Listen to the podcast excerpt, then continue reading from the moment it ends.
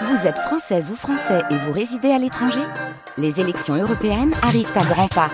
Rendez-vous le dimanche 9 juin pour élire les représentants français au Parlement européen. Ou le samedi 8 juin si vous résidez sur le continent américain ou dans les Caraïbes. Bon vote Une étoile filante, ce n'est pas une étoile, mais un petit grain de poussière qui provient de loin, de l'espace interplanétaire et qui tombe très vite sur Terre. 250 000 km par heure. En plongeant dans les hautes atmosphères de l'atmosphère terrestre, ce grain est échauffé, brûle et ionise l'air qui est tout autour de lui.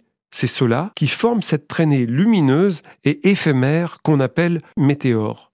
Cette trace, c'est la signature du grain de poussière qui entre dans l'atmosphère.